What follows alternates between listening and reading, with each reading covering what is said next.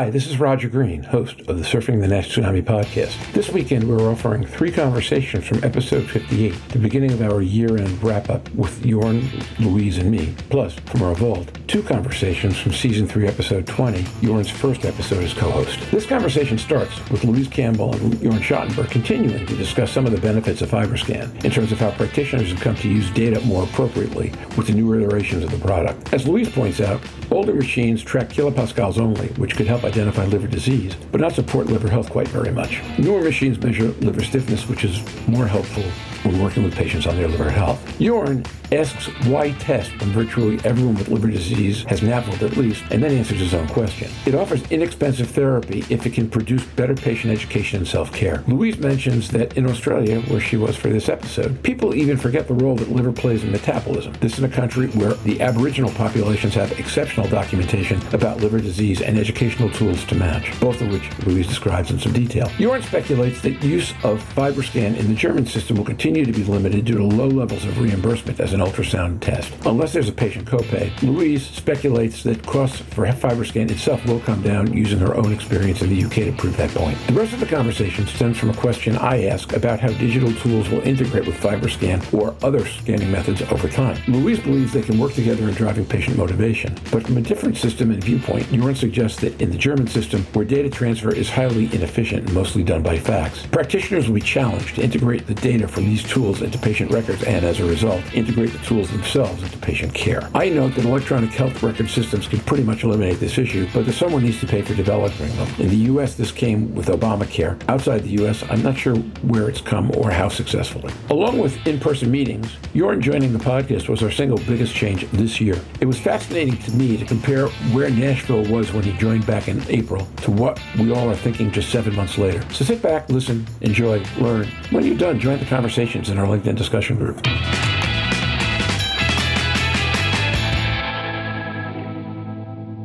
Louise, one of the things I'm inferring from your comment and yours as well, but yours a little more, is that this will wind up, in essence, opening the door a crack so that you can develop data that can open the aperture a whole bunch wider in the way that Jorn was talking about. Does that sound right? Louise Campbell.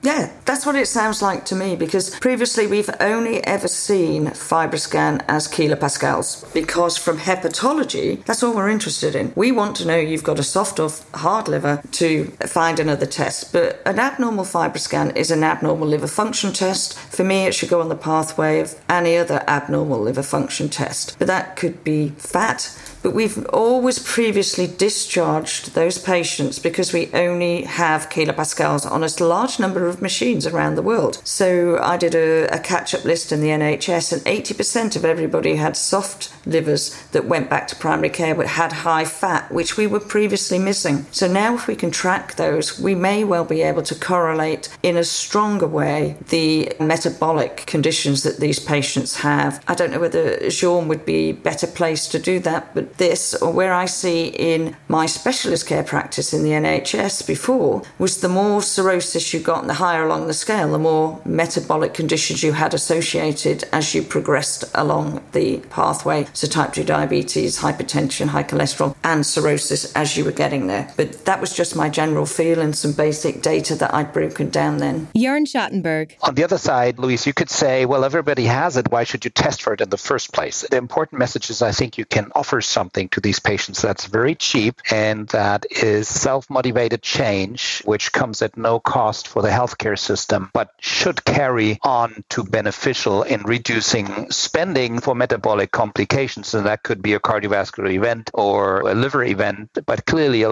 lot of years down the line. So I think it's important if we test something that we link it to an intervention. And here for me, the intervention is through education and then self empowered or self determined change. Oh, absolutely every one of the people that we have scanned here had forgotten the entire reason that people alter diet and that the liver was involved at all in the dietary process. So it's not a diet for the heart, it's a diet that changes the liver that helps the heart. It's not a diet for diabetes, it's a diet that changes the gut and the liver health to change your parameters of diabetes. But it's not until you discuss how food is processed through the body that people even remember that the liver is a metabolic organ and part of the process. And then they go, well, why don't people talk about it? I had the privilege to go to an Aboriginal health conference, which was one of the reasons I was here and spoke to people. And they have some of the best documentation I have seen on portions and dietetic control. And it's beautiful, although the protein is kangaroo and turtle, which our protein might be chicken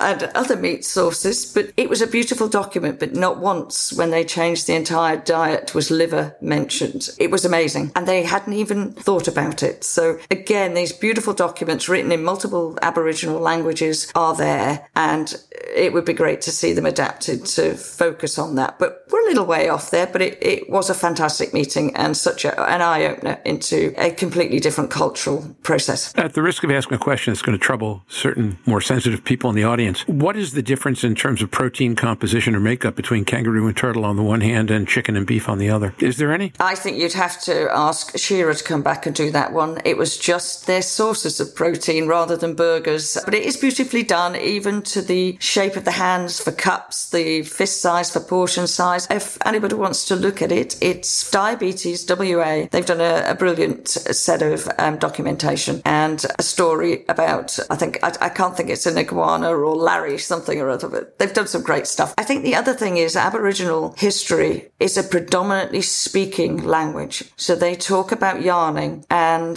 there are some great reference documents by Professor Bessarab on clinical yarning and research yarning to be able to talk and find out the issues because it is such a different. And I am fairly sure a lot of First Nation populations would not have been a speaking language or a written language. I don't know about the Red Indians. I don't know about the Inuits in Canada, but a lot of First Nations probably all come from the yarning type. So that opened up a whole load of ability to just talk through cultural aspects, which I will go and read, but it was a fascinating conference. The way it's viewed in my healthcare system, this is an ultrasound procedure. As Louise mentioned, it's been viewed as a radiological procedure. It's an ultrasound procedure, which internal medicine physicians are offered or reimbursed for, but not at a cost that it would account for the expenses of the FibroScan. I think in different systems, we see an adaptation of potentially different ways to offer these type of exams instead of having to purchase purchase machines, purchasing single exams or something like this could be one way around this. And then in most cases, if the expenses are over the amount the healthcare providers would reimburse, that there's a certain out of pocket for the patient. That's the other way that I could see this. But um, we're not going to see it broadly adapted as a reimbursable test through the general healthcare system, I believe, for some time. No, but I think you will see it come down in cost. For example, we just do FibroScan, as you know. But for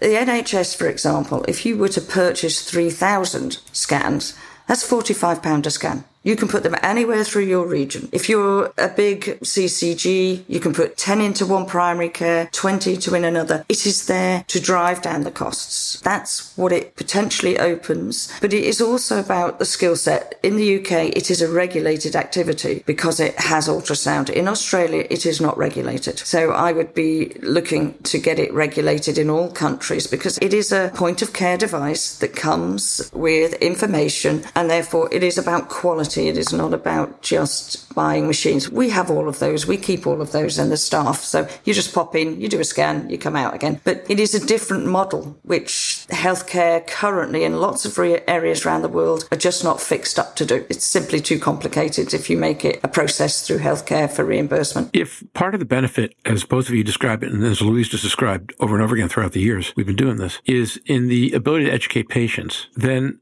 how readily does this lend itself to other things that are patient self-empowering? Digital apps, for example, different kinds of remote access so that patients can, once motivated, can follow up properly without having to have quite as much contact with the healthcare system. Does, does that work? And how, how might that set up? I think it works. It's what we do. And I have multiple clients who get a scan every few months to just maintain their liver fat, not their liver fibrosis. They want to know that they are not going into the risk categories or they've come down specifically in the risk categories. And we have people remove their liver fat over a few weeks depending on what they change in their diet, to just slowly over several months. I don't necessarily think scales are particularly motivating. If you lose the weight off your hips but not your liver, then you don't really change much of your metabolic process. Shira was saying that as well. It is the motivating aspect of seeing a minor change in your diet make a major change potentially metabolically. But we do need to get the data on that. We do need to track it, but we do see heart rates come down. You do see blood pressures reduce and they can track them through different apps. Our app in the, in London eventually launches tomorrow. You must have known for Cycle uh, there and then in Australia next year, but it's not meant to replace, it's meant to enhance. You can do blood pressures online, you can do all sorts. But where we keep it pigeonhole is very much specialist care for hepatology, and that scares most primary care physicians. It is not. For me, FibroScan or any of these tools that can be point of care are for people with a liver at risk, not liver disease, because most people with a liver at risk will never get liver disease. They may get metabolic disease. You look at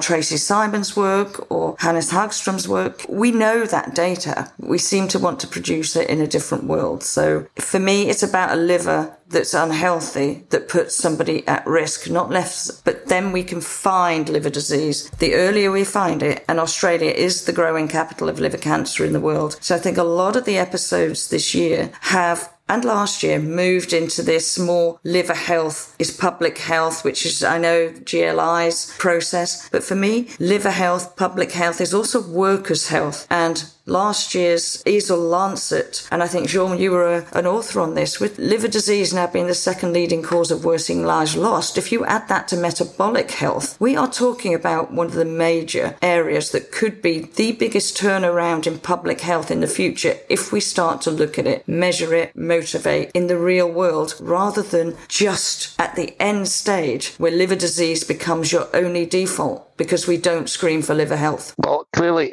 if liver disease has developed, it's much more difficult to cure and address it. So, by all means, and I think uh, we said this previously, it's important to to prevent this. I understood some of the question you had, Roger, was around you know also app use and kind of automated scheduling or moving healthcare system to the next level. And I think in many areas that I'm aware, albeit we have the technology, it's not quite there, and it's related to the slowness of the systems. It means you would have to install computer systems across different practices, hospitals linking payers. So I think that's still quite some time out. But moving it to a more holistic level and, and linking data, if it's feasible through data protection concerns, uh, that would clearly um, also be a big step forward to provide you know all the data. And I saw a patient today again. He said, you know, these are my tests. The other doctor says there's something wrong with the test, and I say, well, which tests? I don't have it. And then you go looking for the paper, uh, and it's in the in a fax machine somewhere, and it's in an office, and the door is closed, and it's like this feels so backward uh, these these days, um, but it's still reality in many practices. In the U.S., what changed that was that the credentialing organizations started to give a lot of credit for EHR, and you could get money from the government to put it in electronic health records.